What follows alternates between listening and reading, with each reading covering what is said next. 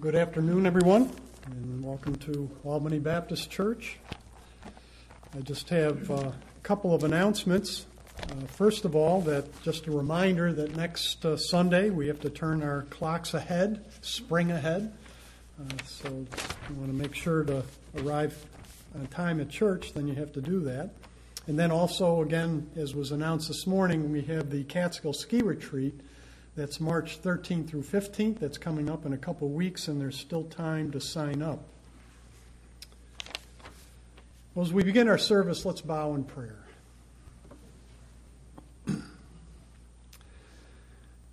O Lord, you are our rock and our salvation.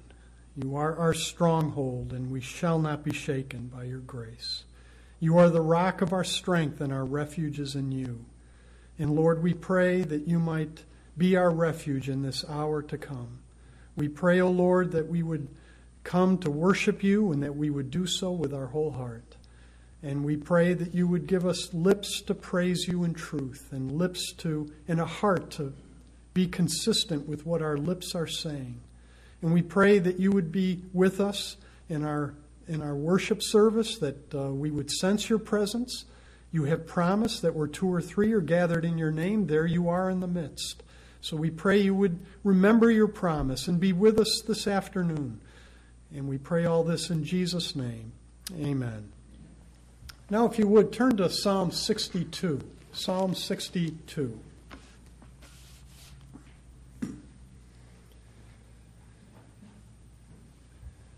This psalm is for the choir director, according to Jeduthun, who was a Levite that was a master of music appointed by David. And it is a psalm of David. Now, in this psalm, we are urged to wait on God alone in the midst of the enemy's attacks against us. And, of course, in our situation, applying it to the New Testament, that we're fighting the spiritual hosts of wickedness in the heavenly places. And then he warns us not to take refuge in man or to re- resort to sin. And this is easy to do when we're being attacked. We can seek out earthly means to deliver us. And I couldn't help but think of King Asa in Second Chronicles sixteen, who was being attacked by Israel and sought help from Syria instead of the Lord. And he was bribing them with silver and gold in the midst of Israel's attacks, and he was then rebuked by Hanani the seer uh, for trusting in man and not in the Lord. And then, if that wasn't enough, he ended up trusting in the physicians when he became diseased in his feet, and he sought the uh, physicians instead of the Lord, as it's stated there in Second Chronicles sixteen. Well, then thirdly, he reminds us that in the end, Uh, God will call every man to give an account of his works. So we need not fret against those who are against Christ and against his people, because God will bring justice in the end. Now, this psalm has some glorious and encouraging descriptions of God's character, which should convince us to trust in him at all times. So let's read the entire chapter, Psalm sixty-two, beginning in verse one. Again, for the choir director, according to Jeduthun, a psalm of David, my soul waits in silence for God only, or for God surely. From him is my salvation. He only is my rock and my salvation, my stronghold. I shall not be greatly shaken. And now he introduces, he starts describing his persecutors. How long will you assail a man that you may murder him, all of you? Like a leaning wall, like a tottering fence. They have counseled only to thrust him down from his high position. They delight in falsehood. They bless with their mouth, but inwardly they curse. My soul, wait in silence for God only, for my hope is from him. He only is my rock and my salvation, my stronghold. I shall not be shaken. On God my salvation and my glory rest, the rock of my strength, my refuge is in God. Trust in him at all times, O people. Pour out your heart before him. God is a refuge for us. Now he admonishes us not to trust in men and not to sin. Verse nine, men of low degree are only vanity, and men of rank are a lie. In the balances they go up. They are all t- they are together lighter than breath. Do not trust in oppression, and do not vainly hope in robbery. If riches increase, do not set your heart upon them. Once God has spoken, twice I have heard this, that power belongs to God. And loving kindness is yours, O Lord, for you recompense a man according to his work. One day justice will be carried out. We must trust that the Lord will carry it all out in his due time. Well, with this psalm behind us, let's, in our mind, let's turn to hymn number five seventy-one in the hymn, hymn, Trinity Hymnal five seventy-one.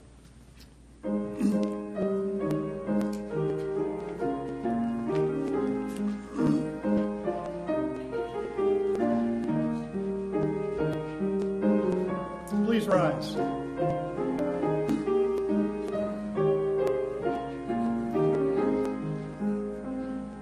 My soul in silence waits for God. My Savior, he has moved. He only is my rock and tower. I never shall be moved. My honor is secure with God. My Savior, he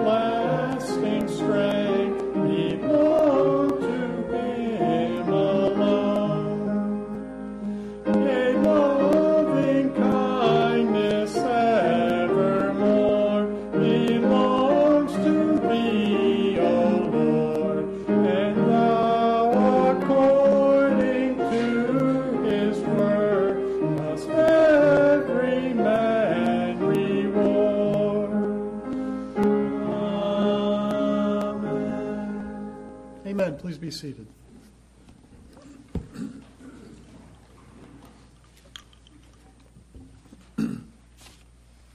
For our time of intercessory prayer, we have the Sola Gratia Church in Caltanissetta, Italy, Reno Ufo, and then the mission to Montenegro, Niksic, Montenegro, Stan Zerbatovich, and of course we'll pray for our pastor. Let's uh, bow in prayer.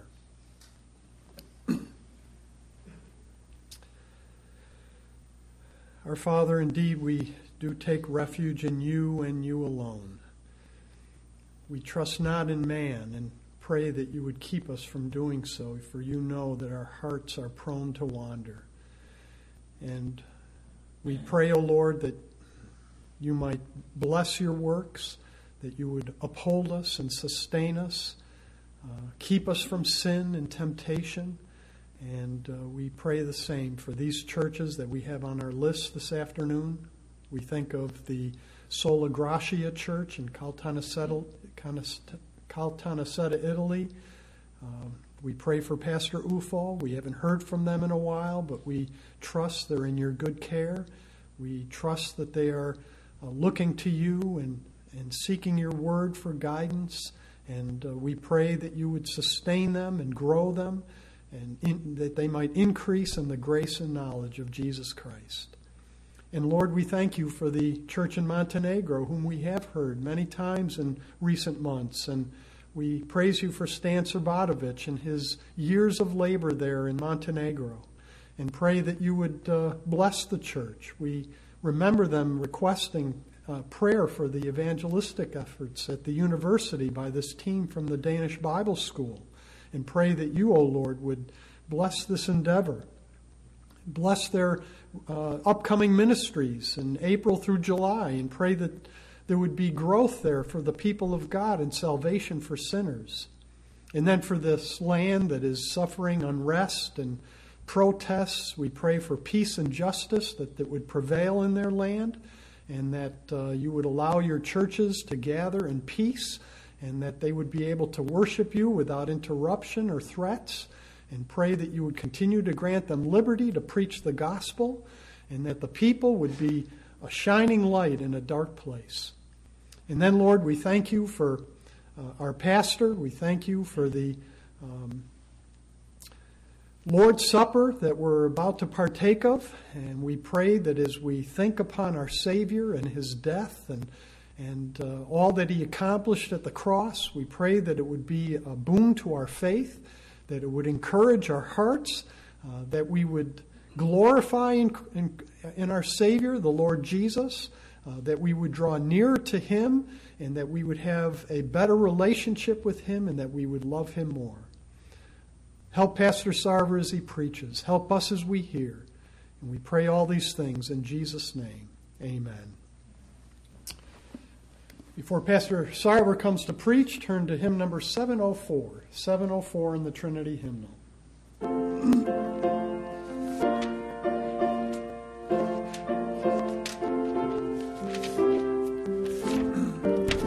Please rise.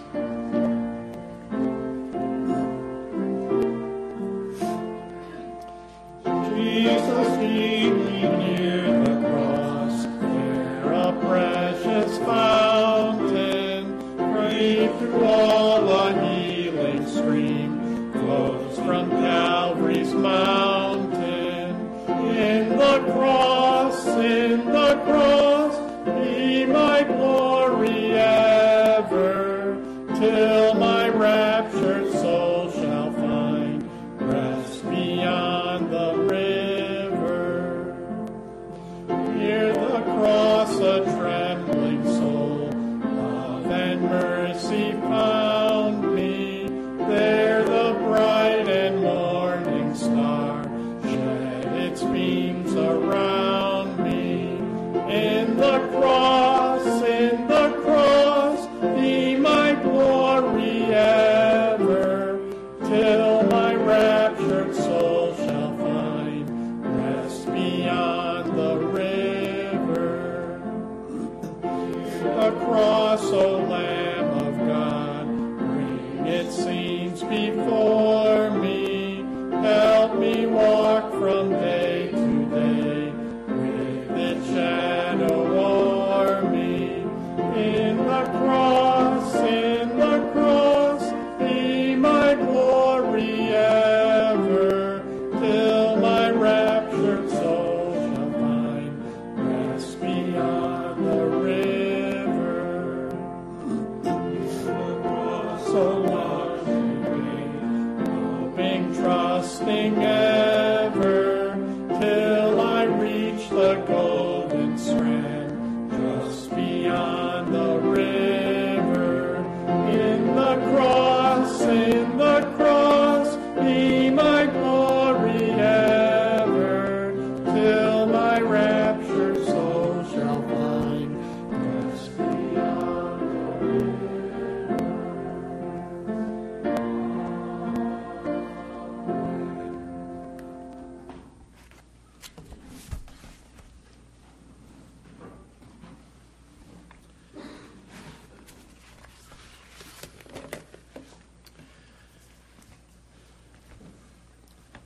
Having finished our series of Lord's Supper meditations on the various characters that were present at the trial and the crucifixion of Christ, I was seeking the face of the Lord concerning what I should uh, preach next, and my, my mind was drawn towards thinking about what great texts of uh, Paul and his epistles especially that I will make sure that I want to preach before I die.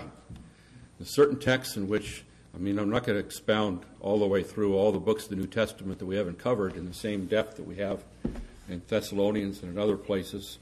And uh, my mind went immediately to the text that we're going to study tonight. I want to uh, have you turn with me, therefore, to the book of Galatians and chapter six.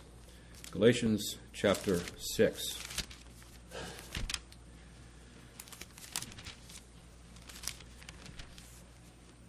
Please follow along as I read, beginning with verse twelve.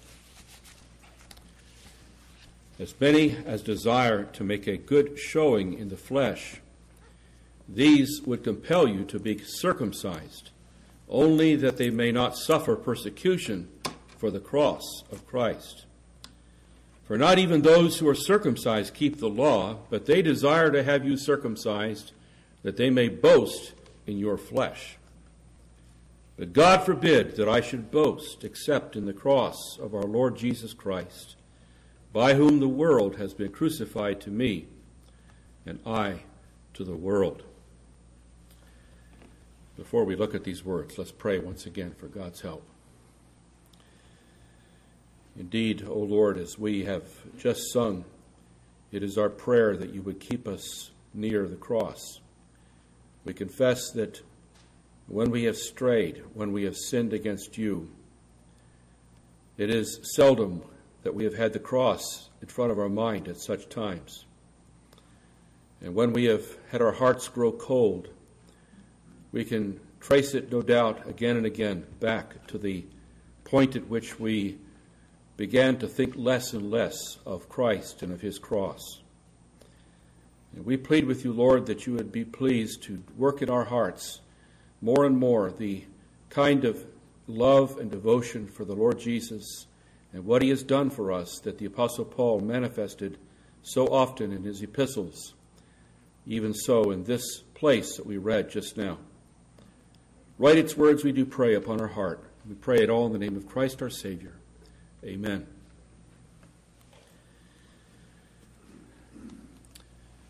I want to begin by asking, is there such a thing Thing as good boasting? All of us are turned off by what is obviously a bad kind of boasting. Boasting is one of man's most repugnant sins. There are few people that you would like to least spend time with than those who are always bragging about themselves and bragging about what they can or what they have done. Braggarts are insufferable to be around. And worse yet, the Bible tells us that in God's eyes, one of the defining sins of the ungodly is the way they boast in themselves. Psalm ninety-four four, they utter speech and speak insolent things. All the workers of iniquity boast in themselves. However, there is a kind of boasting that tends to be a little bit less repugnant. The kind of boasting in which we rejoice in something or in some person that's outside of ourselves. And we all tend to rejoice in one thing or another, and we find delight in expressing that delight to others. A baseball fan, for instance, he delights in talking about the team, especially if it's on a winning streak. Or he might glory in one of his favorite players. Music lovers, they find delight in talking about their favorite composer. And perhaps you will even remember my getting in a word or two for Beethoven once in a while in my sermons. And Christians, they often will speak highly perhaps of one of their favorite preachers, or perhaps they will speak favorably of their own denomination or their own church. And when we're referring to some trait that some godly saint exemplifies, this is a worthy thing to imitate, and there, there could be a, something of a good thing in uh, rejoicing in what we see in somebody else. But sin can even creep in when we are glorying and boasting in, so to speak, in others. There's a kind of boasting in others that leads to factionalism. And by associating ourselves with some preacher or some kind of church, we convey this self-congratulatory idea that we are proud of being associated with that preacher, or we're proud of being associated with that church or that denomination because it's better. And it, no, it is more faithful to the Word of God. And when Paul wrote to the Corinthians, it was this kind of spirit that was the first thing that he was compelled to reprove. Some of them were saying, I am Paul. Some of them were saying, I am of Apollos. And others were saying, I am of Cephas. And then, of course, the super spiritual ones, they said, well, I am of Christ. And so Paul was constrained to reprove their proud factiousness by asking them, who makes you to differ from another? And what do you have that you did not receive? Now, if you did indeed receive it, why do you boast as if you had not received it? And so, not only boasting in ourselves, but even sometimes in others, or, or perhaps our denomination, or so forth, this can tend to even drift into the wrong way. But it, there is, nevertheless, a kind of boasting that Paul commends. Christ is our righteousness, our sanctification, and our redemption. And therefore, Paul says, he who glories, let him glory in the Lord, First Corinthians one thirty-one. Now, there are some people that are troubled by these words, that we are told to glory or to boast in the Lord. It seems like God is commanding us to make him some kind of, uh, of, of our adoration, and this, is, this makes God out to be something of a braggart, they think. But the difference is this. God is worthy of boasting in, in a way that nothing else is worthy of boasting in. God never steals glory for somebody else, and we don't steal glory from somebody else when we boast in the Lord. He is not making some kind of a pathetic but undeserved claim on our admiration. Now, usually we boast in somebody because of something that he or she has done. Our favorite slugger has just hit three home runs in a game. Against overwhelming odds, a soldier has risked his life and delivered his unit from what seemed to be a certain annihilation. And so this raises the question, among all of God's works, which work especially is worthy of praise, especially of boasting in? Well, Paul gives us an answer in our text. God forbid, he says, that I should boast except in the cross of our Lord Jesus Christ. In an article on this theme, Rick Phillips writes this: I recently saw some photos taken of the cosmos by the Hubble telescope, and the fact impressed upon my heart was how glorious is the God who made such glory. But even a glimpse of the heavens pales compared to the glory of God's redemptive work in Jesus. When the cross of Christ, where the Son of God voluntarily suffered the wrath of God for shameful sinners like us, when that cross is lifted before our eyes, even the glory of the heavens grows dim. In our text, we have one of the greatest, what one of the greatest Christians who ever lived thought of the cross of Christ. He's given us his judgment in words that can't be mistaken. And we need to remember that in these words, Paul is not just giving his opinion as a private citizen. He wrote these words under the direct inspiration of the Holy Spirit. These words are God-breathed. And among Christians, there is no controversy over the truthfulness of these words. This isn't one of those things in which we say, well, this is a matter in which godly Christians differ from one another. Sometimes issues about end times or baptism or other various issues godly Christians will disagree about. But this is not the case with what Paul is saying here. In these words, we have a dividing line, we might say, of all humanity. Heaven or hell, eternal blessedness, or everlasting misery, they hinge on answering how we answer this question: what do you think of the cross of Christ? Well, Paul makes it very plain what he thinks of the cross of Christ. He says, God forbid that I would glory or boast in anything else. Now, in handling our text, we're going to do so by asking several questions. And we're only going to get through the first two of these questions, but to give you a little forecast, and it's in your outlines, we'll get to the other ones, God willing, at some other point. But the first question we want to ask is, what did Paul refuse to boast in? And we have to look at what he says in verses twelve and thirteen for the answer. And then we want to notice, secondly, what he did boast in. What did he boast in? And, of course, it's the cross of Christ. And then we want to answer later on, why is it that he boasted this way? And then finally, what was the effect of this cross upon Paul? And he describes that effect at the end of verse fourteen, by whom the world has been crucified to me, and I to the world. But I want to begin with this question. What did Paul refuse to boast in?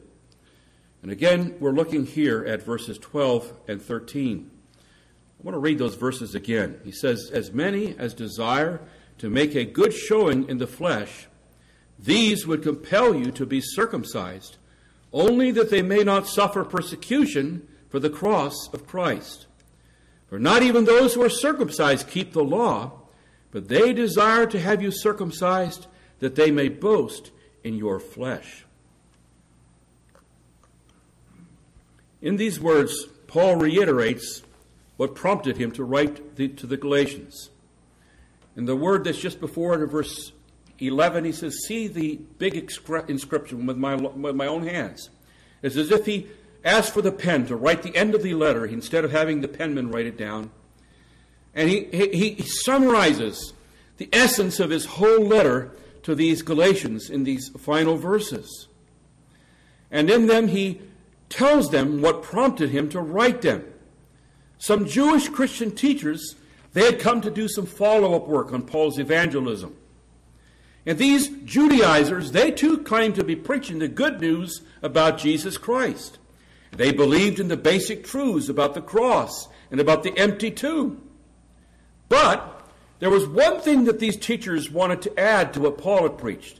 They thought, well, Paul had missed out on something, and we need to kind of correct it a little bit here, and, and we need to be more well-rounded in the whole message.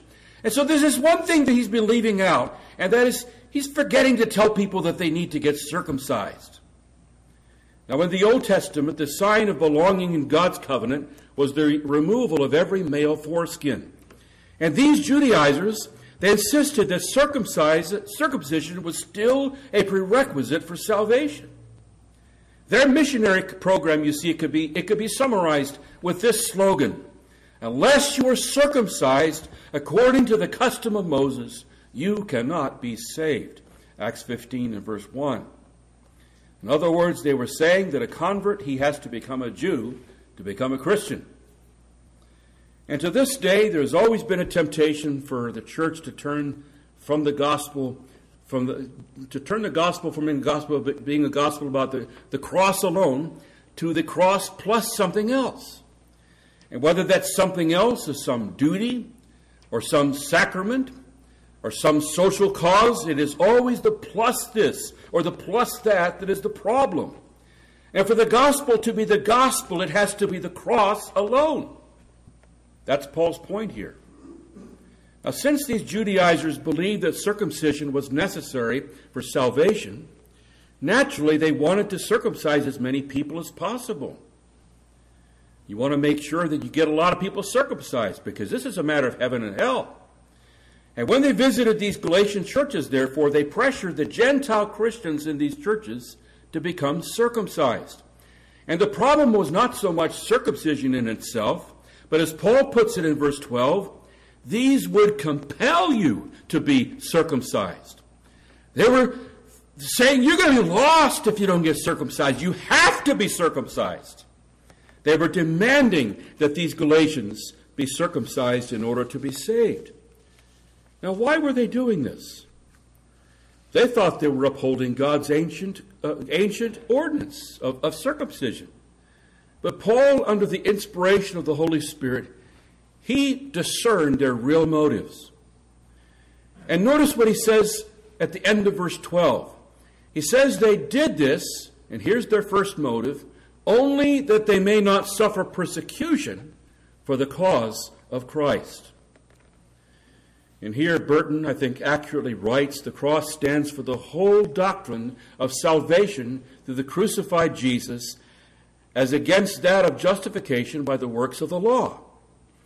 And it was this message that was offensive to the Jews, because it seemed to treat the religious rite that distinguished them, their circumcision, it seemed to treat this as if it was as if it was worthless. This is what distinguished them for hundreds of years from the Gentiles. And now you're saying we don't have to have, have any circumcision anymore. It's worthless. It destroyed, you see, their religious preeminence. And it treated them as if they were no better than pagans. You're just as dirty as the pagans, and you need to get saved just like them. They didn't like this, you see. The Jews. I'm talking about Jewish unbelievers here. And so to avoid persecution from these Jews, these Judaizers, they tried to straddle the fence.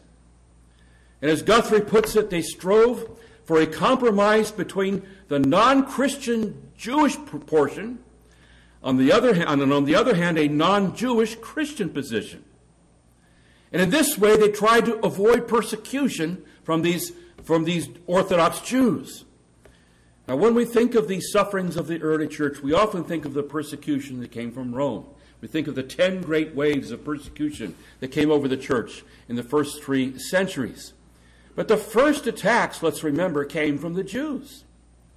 You remember the stoning of Stephen, who was stoned at the direction of the Sanhedrin, Acts seven.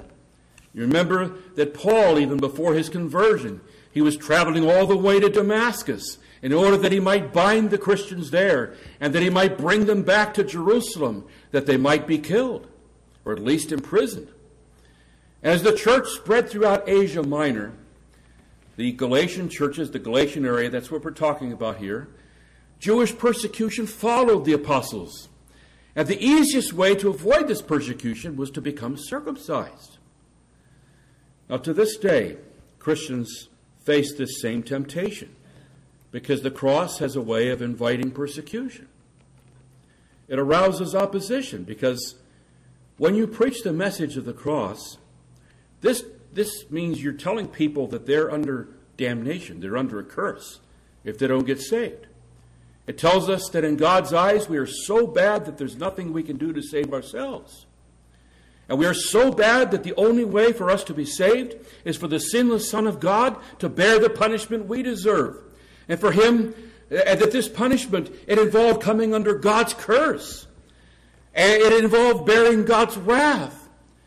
And we are so bad that we deserve to go to hell. And only Jesus enduring the equivalent of that hell can ever be our salvation.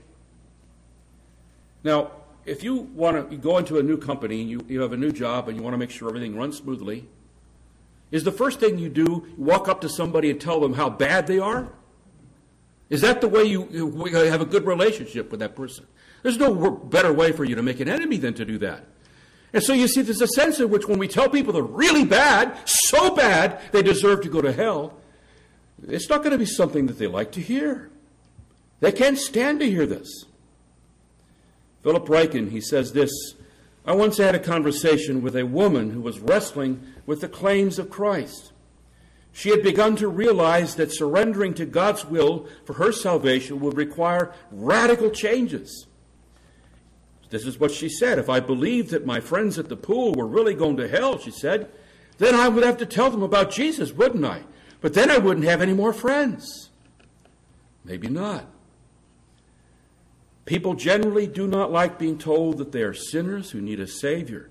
But this is what it means to be a Christian. It means standing up for Christ and the cross. So, the first reason Paul mentions here why these Judaizers were insisting on circumcision is that they didn't want persecution. They said, well, let's figure out a way to just make everybody happy. Let's get them all circumcised and then we'll be okay. But then there's another reason that Paul listed for how why they insisted on circumcision. They wanted to seem successful.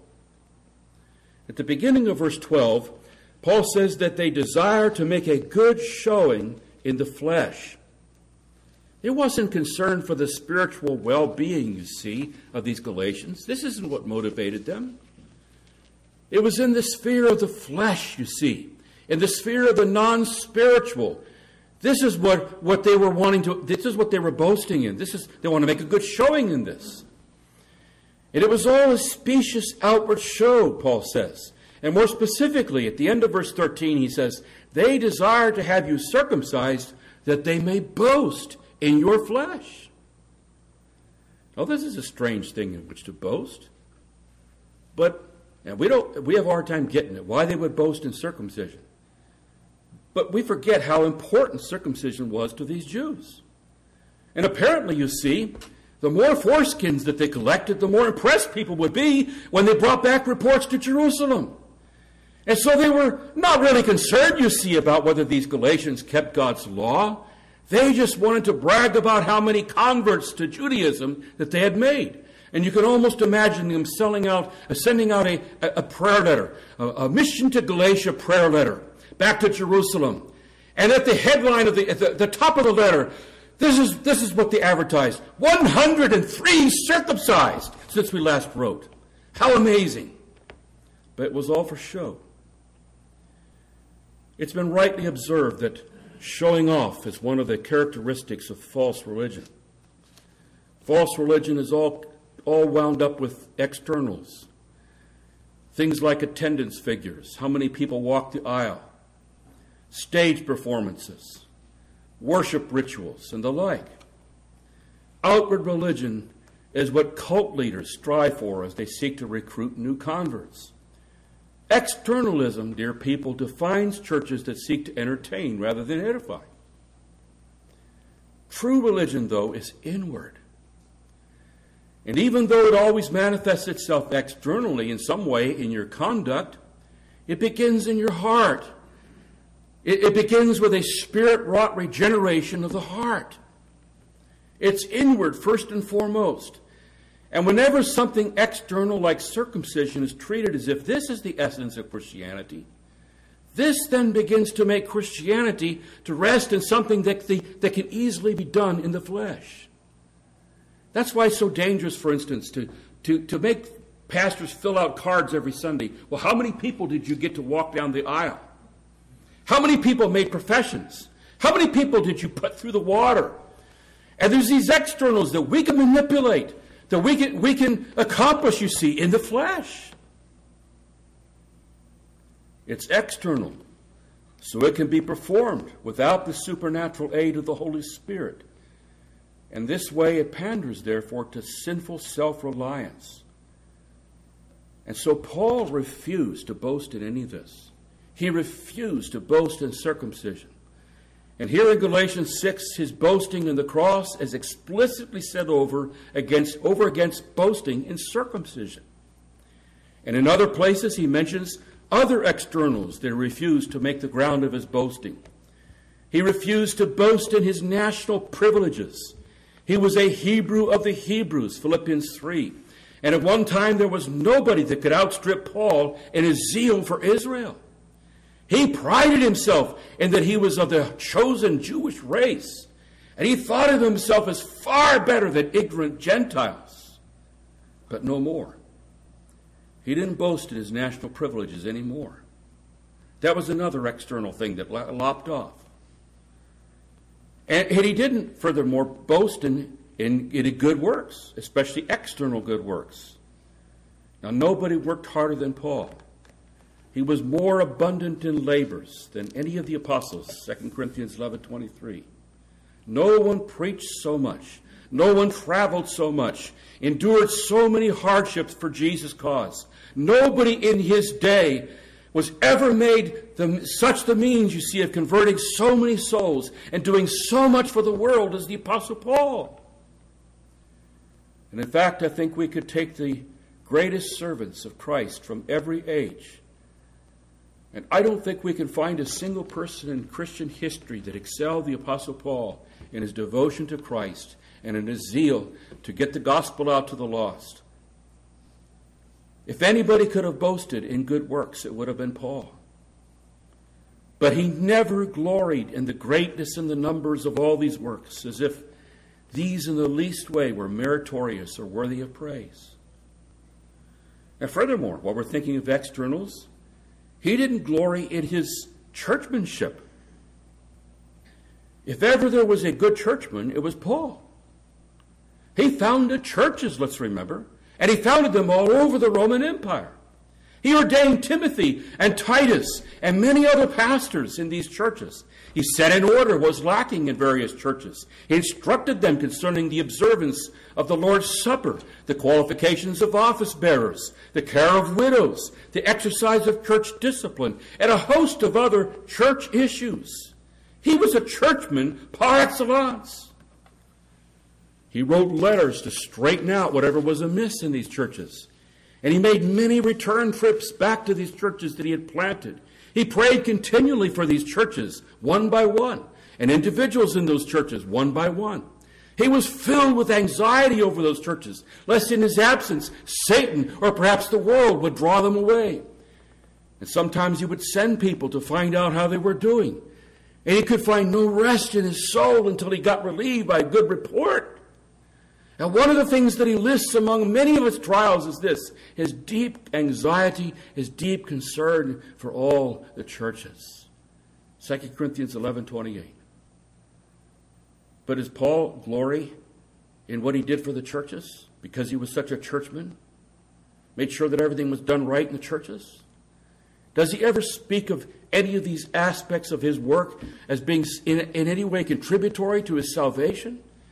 Does he ever look at them as the basis of his justification and acceptance with God? Never. Never. False apostles, they visited Corinth and they visited other places. Always they were parading their external credentials. So on one occasion, Paul says, okay, you forced me to do this. I wouldn't have done this otherwise. But for a moment, I'm going to boast just like a fool. And so he says to the Corinthians in Second Corinthians chapter eleven, beginning with verse twenty-two, are they Hebrews? So am I.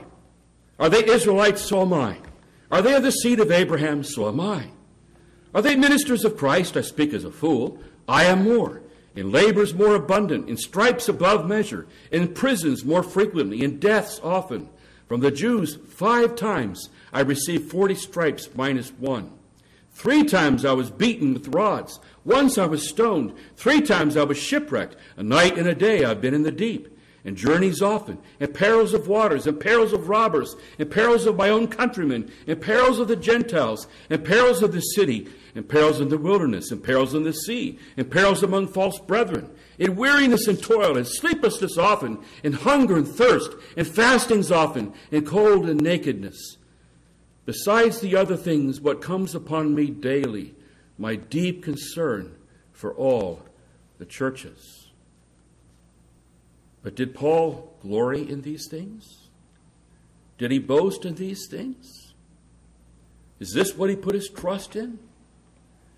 Instead of boasting in these things, after he does this fool, fool job, he says, I'm going to be like a fool and talk about it as if I could.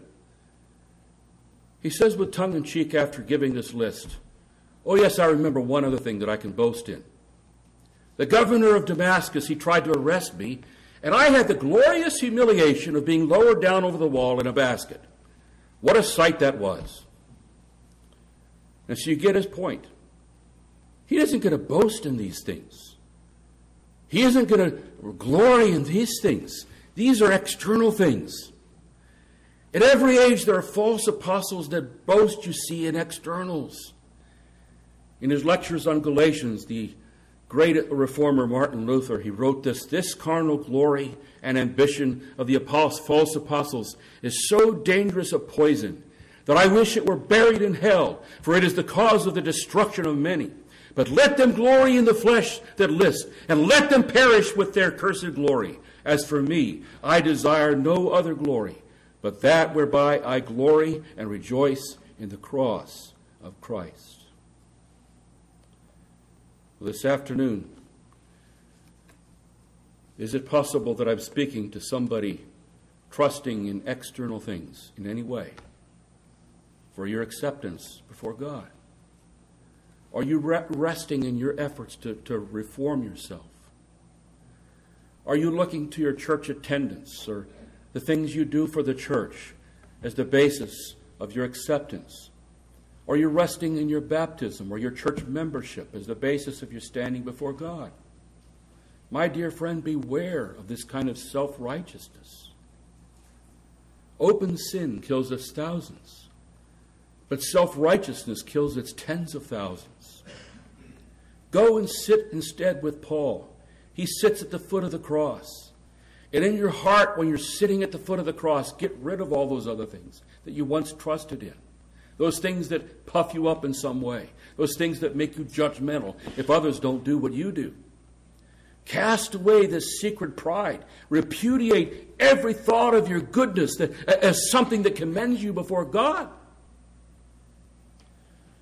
And if you struggle with casting away what you once prided yourself in, think about how flimsy this trust is going to be in the day of judgment. Think about how you're going to, what are you going to do? You're going to say, this, this is really worthy of your respect, Lord. In the last day, when he who has eyes of the flame of fire that can search hearts and search motives and can penetrate and see the thoughts and the intents of the heart, if these things in which you now boast, if you think that they're going to get you somewhere in, in the last day, they will be nothing but a refuge of lies. They will be nothing but something that, that you will grieve over, something that you will see when it's too late, that you shouldn't have trusted in those things. And why, therefore, will you trust in them now? In that day, what you're trusting in, it, it'll be blown away like chaff. And so I plead with you to turn from these vain trusts, these, this trust in externals, and say with the Apostle Paul, as he does in this place, God forbid that I should glory or I should boast except in the cross of Christ Jesus. Well, this brings us to our second heading. Having asked, first of all, what, what did Paul refuse to boast in? We now ask, what did Paul boast in? Verse fourteen, he gives us an answer. It is in, he says, the cross of our Lord Jesus Christ. Now, if the boast of these Judaizers was a strange thing, it's hard for us to understand how circumcision and getting all boastful about that, that seems kind of a weird thing to, to get proud of, but it was something they were proud of. And if that seems strange, in Paul's day, his boast would have even sounded stranger. I think it's difficult for us to capture the meaning of the Greek word for boast because there's no precise word in English that is a precise equivalent of that word. In English, the word boast and brag, they're kind of like the same thing. But the Greek word that Paul uses, it means something more than bragging. It means, as John Stott writes, to boast in, to glory in, to trust in, to rejoice in, to revel in, to live for. The object of our boast of glory fills our horizons, energizes our attention, and absorbs our time and energy. In a word, our glory is our obsession. Paul's glorying in the cross in this way. It was for two reasons. In the first place, he refused to revel in any of the things that people usually revel in. And so this He cut off all the other things so that he might glory only in the cross. He didn't boast in his talents. He didn't boast in his intellect, his influence, his appearance, his income, his skill. He didn't boast in his circumcision or any kind of external religious rite. He absolutely refused to take pride in any of his accomplishments. And this is a strange thing because, you see, those are exactly the kinds of things that people take pride in. And not to have some kind of pride in it, you must really have a you must have a real problem with self-image, Paul. You don't have any. You don't even think positively about any of those things. He says, "No, I don't." He refused to revel in any of them. But then, more importantly, what Paul boasted in, this was even stranger. He boasted in the cross of Christ. Now, Christians are used to thinking about the cross as something noble, something that's beautiful. The great theologian Carl Henry, he observes that the transformation of the blood-stained cross of Calvary to the diamond-studded gold cross of the cathedral may well signify man's attempt to remove the offense of the cross.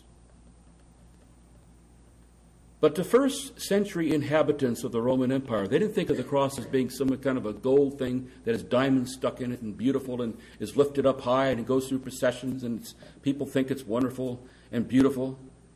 That's not the way they thought of the cross. It was the symbol of ultimate humiliation. They considered the cross to be the epitome of what is degrading, disgusting, despicable, and detestable. In his commentary on these verses, F. F. Bruce, he, he writes this: "The object of Paul's present boasting was by all ordinary standards of his day the most ignoble of all objects, a matter of unrelieved shame, not of boasting. It is difficult, after sixteen centuries and more, during which the cross has been a sacred symbol," and he's referring back to how at Constantine time and, and it began at that time to be something that was regarded sim- sacred. It's, it's difficult, after these sixteen centuries, to realize the unspeakable horror and loathing which the very mention or thought of the cross provoked in Paul's day. The Latin word crux was unmentionable in polite Roman society. Even when one was being condemned to death by crucifixion, the sentence used an archaic formula which served as a sort of euphemism: hang him on the unlucky tree. Now one could understand it, therefore, if the, even the early Christians, if they admitted that the fact of their Savior's crucifixion, and they did so reluctantly, because they were compelled to admit it sometimes, because it would have been difficult to admit. You, you, your Savior, your God was crucified? This was hard to say to people. But in Philippians three and verse eight, Paul, who was a Roman citizen by birth and he was a Jew by religious upbringing, he not only repudiates as mere dung those things that he once had taken pride in, in order that he might become, he said, I like to count all refuse as dung, that I might have an intimate knowledge of my Lord and Savior Jesus Christ, my crucified Christ. In the Latin version of his commentary on that part of Matthew twenty-seven, in which the mob is crying out for Christ's crucifixion, the church father Origen, he calls it the utterly vile death of the cross. But it was so central to Paul's message, he calls it the word of the cross. It's the message of the cross. It's the essence of what we preach. Now it's hard to think of a, a contemporary cultural equivalent to the cross. And one that might come close has been suggested by the cotton patch paraphrase of, of our text. And I wouldn't recommend this paraphrase, by the way, but at this point it gives us a little bit of a parallel. God forbid that I should ever take pride in anything except in the lynching of our Lord Jesus Christ. When we think of a lynching, we think of something horrible and degrading. That's the way they thought of crucifixion back in those days. And this leads us to, to, to, to, to, to, to be astonished. What a strange things to boast in, to brag about. One would think that the cross, this would have been an embarrassment to the early church. And when people heard this message, what would they think when they discovered that the very founder of this religion, he's been executed like a low-life criminal? But as Riken puts it, instead of denying this or covering it up, Christians advertised it. The very thing that most people considered too obscene to whisper in polite company, Christians were broadcasting in the streets. In this very letter to the Galatians, Paul frequently boasts in the cross. I have been crucified with Christ, two nineteen. Jesus Christ was publicly portrayed among you as crucified, chapter three and verse one. And throughout the rest of his letters, he continues to make the same boast. We preach Christ crucified. I determined not to know anything among you except Jesus Christ and him crucified. He spoke of the word of the cross, the offense of the cross, the triumph of the cross, and the wonder of the cross. Again and again, he preaches, he emphasizes this most offensive message, the word of the cross. It's truly been said that Christianity is a religion about a cross. Now, what is the cross that Paul glories in? Is he thinking about that wooden cross on which the Lord Jesus was nailed and put to death? As you sing that hymn, The Old Rugged Cross, it almost seems like that's what's being talked about in that hymn. But is it the literal wooden cross? Is this what he is boasting in? Now, if you live back in the Middle Ages, you'd think that this is exactly what he was boasting in. The great reformer John Calvin, he wrote a, a satire entitled The Advantage Which Christendom Might Derive from an in- Inventory of Relics. And it's, it, it's a piece that makes you roll in laughter as you read it, and yet at the same time cry and, and grieve if you understand what was going on back in the Middle Ages. In this treatise, he exposes the ludicrous claims that were being made about the thousands of relics that were being housed in various churches. And if you went to these churches, you could get certain years of purgatory knocked off your, your score. And because, and especially the ones that have the best relics, you, they're the most profitable ones to use. And so all these churches, they wanted to have all kinds of relics. And so John Calvin, in this treatise, and it's maybe fifty or sixty pages or so, he just, in a kind of almost like a dry, humorous way, just starts listing them off in, a, in almost like a monotone way. You can imagine him doing it. And the, the humor in it is, it, it is, is that it's so ludicrous. And this is what he says, for instance, about the cross. Let's consider how many fragments of it are scattered up and down over the whole globe. A mere enumeration of those which I have a catalog of would certainly fill up a goodly volume. There is no town, however small, which has not some morsel of it. There is no abbey so poor as not to have a specimen. In some places, larger fragments exist, as at Paris and at Rome, where a crucifix of tolerable size is said to have been made entirely out of it. In fine, if all the pieces which could be found were collected into a heap, they would form a good shipload, though the gospel tells us that a single individual was able to carry it. What effrontery, then, thus to fill the whole world with the fragments which it would take more than three hundred men to carry. Well, obviously, it was not the literal wooden cross at which Paul gloried. And he would have been horrified to find out that fictitious pieces of this cross have been turned into idolatrous relics. And I have no doubt that he would have denounced the Catholic adoration of the crucifix as blasphemous and as idolatrous.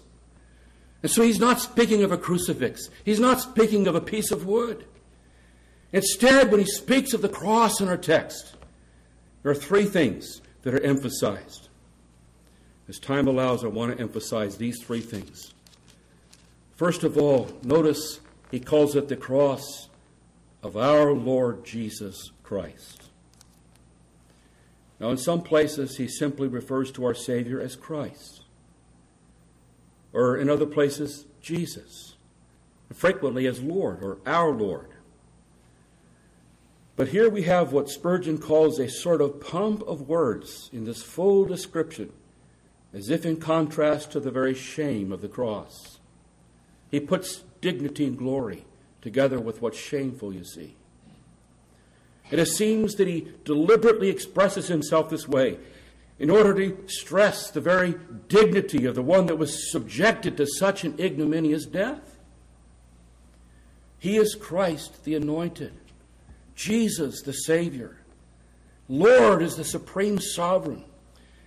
And I'm not, still, I'm not sure if it's still the custom, but in nineteenth century England, when they buried a great nobleman, a herald back in those days would stand at the head of the grave and would proclaim the nobleman's titles.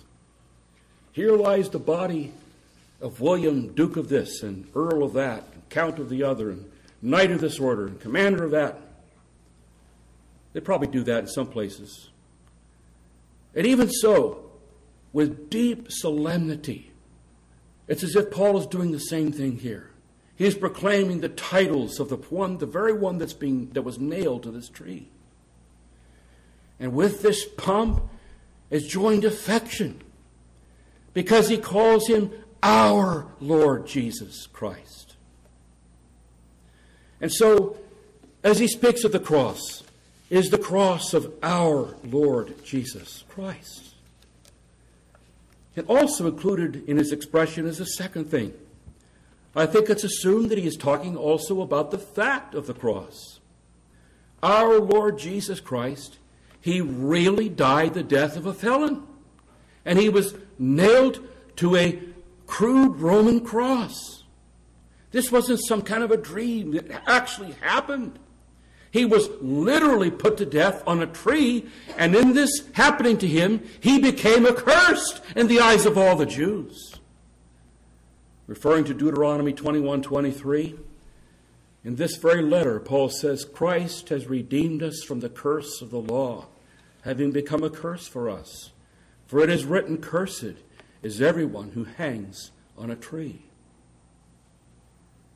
On that Roman gibbet was nailed the very one who is God of gods, light of light, very God of very God, yet one who made himself of, of no reputation, who took upon himself the form of a servant, one who became obedient unto death, even the death of the cross.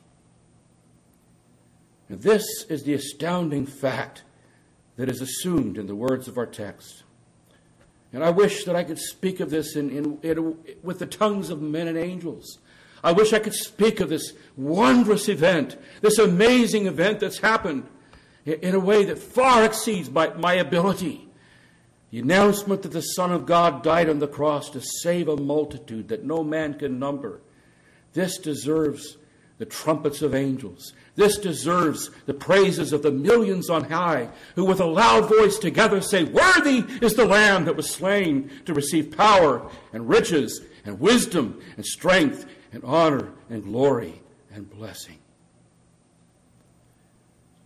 You and I recognize the glory that resides in this great fact, the crucifixion of our Savior. I've not been telling you anything new. But herein, let's also remember, is the crux of Christianity. The Latin word crux means cross. Here is the difficulty. Here is the stumbling block. Here is the rock of offense. The Jew, he could not endure a crucified Messiah because he looked for a Messiah with pomp and power. The philosophic Greek, he regarded the summons to trust in a crucified felon as an insult, and the preacher of it as a fool. He despised what he considered the inferior intellect of anybody that didn't have the understanding of the latest developments in philosophy and could discuss those things with ease. And Paul saw that in this great proclamation, proclamation of the cross was a wisdom that excelled all that wisdom of the Greeks, but the Greeks despised it. As for the Roman, Romans, they trampled on the world. They subjected the world. They were a people of power. And dying in weakness. That's your Savior? That's your deliverer? It's preposterous. But Paul wasn't intimidated by the Jews. He wasn't intimidated by the Greeks. He wasn't intimidated by the Romans. Far from being ashamed of the cross, he gloried in it. His motto was, we preach Christ crucified. And then thirdly, also included in this expression is the doctrine of the cross. Paul gloried in the doctrine of the cross. Now often when he refers to the cross, he's speaking of the doctrine that Christ died for sinners upon the cross. And in these places, this one word cross, it stands for Christ crucified. And this is what Paul has in mind when he tells the Corinthians, the preaching of the cross is to them that perish foolishness. First Corinthians one eighteen. Preaching the cross, the phrase that he often uses, this involves unfolding its significance, unpacking that which was accomplished on the cross, preaching it, heralding it, explaining it. That's what it involves. And in a word, in this place, Paul is referring to the great biblical doctrine of the atonement. The doctrine that Christ was made sin for us, that he was offered once to bear the sins of many, It is the great grand doctrine proclaimed in Hebrews nine. Now once at the end of the ages, he has appeared to put away sins by the sacrifice of himself. The doctrine of the cross is the doctrine of sacrifice for sin. Substitutionary atonement. Jesus is the Lamb of God, the sacrificial Lamb. A Lamb offered up in behalf of sinners. It is the doctrine of a full atonement, a complete ransom having been paid. And it's also necessary, a necessary part of this doctrine that we also preach that whoever believes in this Savior, and in this crucified Savior in particular, he is justified. Whoever trusts in the Lord Jesus, at that very moment, he is forgiven of all of his sins. If you're sitting here as an unconverted person, you don't have to wait and go pray by your bread tonight. You don't have to have a pastor come and talk to you about it. You can right at this very moment call upon the Lord Jesus that he would save you from your sins. And you can trust in him even right now. This is part of what we preach. As Moses lifted up the serpent in the wilderness, even so must the Son of Man be lifted up, that whoever believes in him should not perish, but have eternal life. This is the word of the cross that Paul loved to preach. This is what he heralded from one end of the Roman Empire to the other. He walked up and down the streets of the great cities of the Roman Empire, telling people of a divine Savior who suffered in our behalf on the cross, so that all who believe in him will be saved. This is the gospel that he came back again and again to in his letters to the churches. In First Corinthians fifteen, he declares, I delivered unto you first of all that which I also received, how Christ died for our sins. This is what he preached first of all. And to the Corinthians, who wanted something a little bit more advanced, something a little bit more philosophical, something a little bit more oratorical, something a little more impressive, he says, I determined not to know anything among you except Jesus Christ and him crucified. This is the subject Paul loved to dwell upon when he wrote to believers.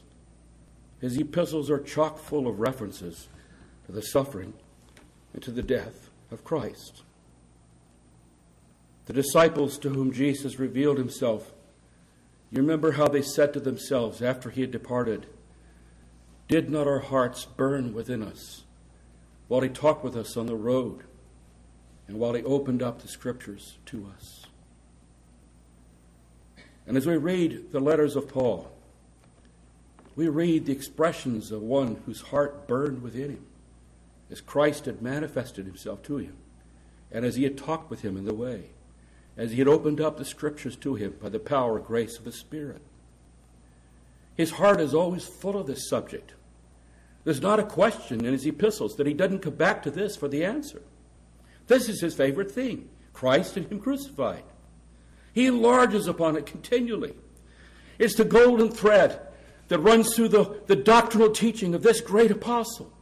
And clearly, Paul thinks that from the babes in Christ to the most advanced Christians, they cannot hear too much about the cross of the Lord Jesus. And this is what Paul lived on throughout his Christian life. He tells the Galatians, the life that I now live in the flesh, I live by the faith of the Son of God, who loved me and gave himself for me. What is it that drove him to work so hard? What is it that made him live the way he lived? What impelled him to press on in the work and faces so many discouragements, and in spite of so many beatings, in spite of all these imprisonments, these stonings, these shipwrecks? Five times, he says, thirty-nine stripes, and they limited it to thirty-nine because people would die if they got too many. That's how bad it was. Five times, he said, that's how many they laid on me. What made him so persevering and patient? What was it? He was always feeding by faith on Christ's body and blood. Christ crucified was his meat and drink. And he explained to those who wondered why his, in his zeal he had, it seemed like he's gone crazy. He says the love of Christ constrains us because we judge thus that if one died for all, then all died. Second Corinthians five fourteen. This is the message of Paul, Christ and him crucified. It's the message of the whole Bible. It's the truth that confronts us when we open up the book of Genesis. The seed of the woman crushing the serpent's head. This is a prophecy of Christ crucified.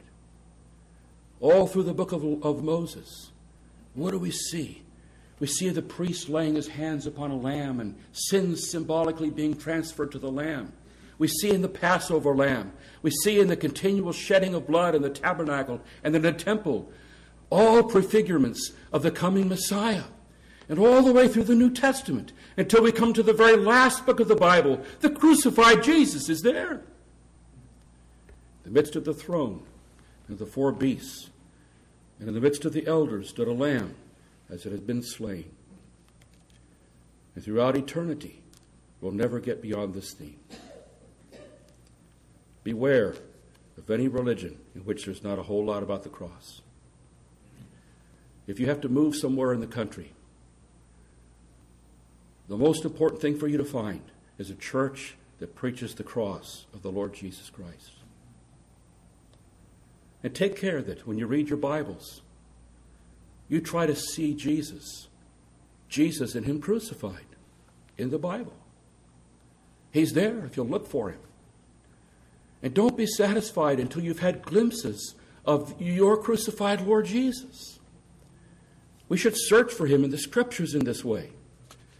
He is the one that we should preach. He is the one that we should rely upon. He is the one that we should live upon. And he is the only one in whom we should boast. One of the greatest hymns that was ever written is a hymn that we're going to sing as we celebrate the Lord's table. When I survey the wondrous cross, it appeared in Isaac Watts' seventeen oh seven Book of Hymns. And it was inspired by this very text that we're preaching. Originally, it had this title, Crucifixion to the World by the Cross of Christ. And there are many that consider it to be the finest hymn that was ever written in the English language. Charles Wesley, he wrote many hymns, a whole book of hymns. And yet he said he would have rather written this one hymn.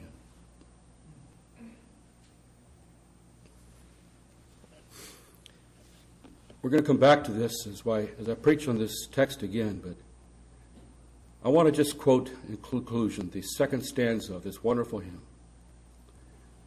Forbid it, Lord, that I should boast, save in the death of Christ my God. All the vain things that charm me most, I, sac I sacrifice to his blood. May the Lord write these words, especially the words of this great apostle, upon our hearts. Let's pray.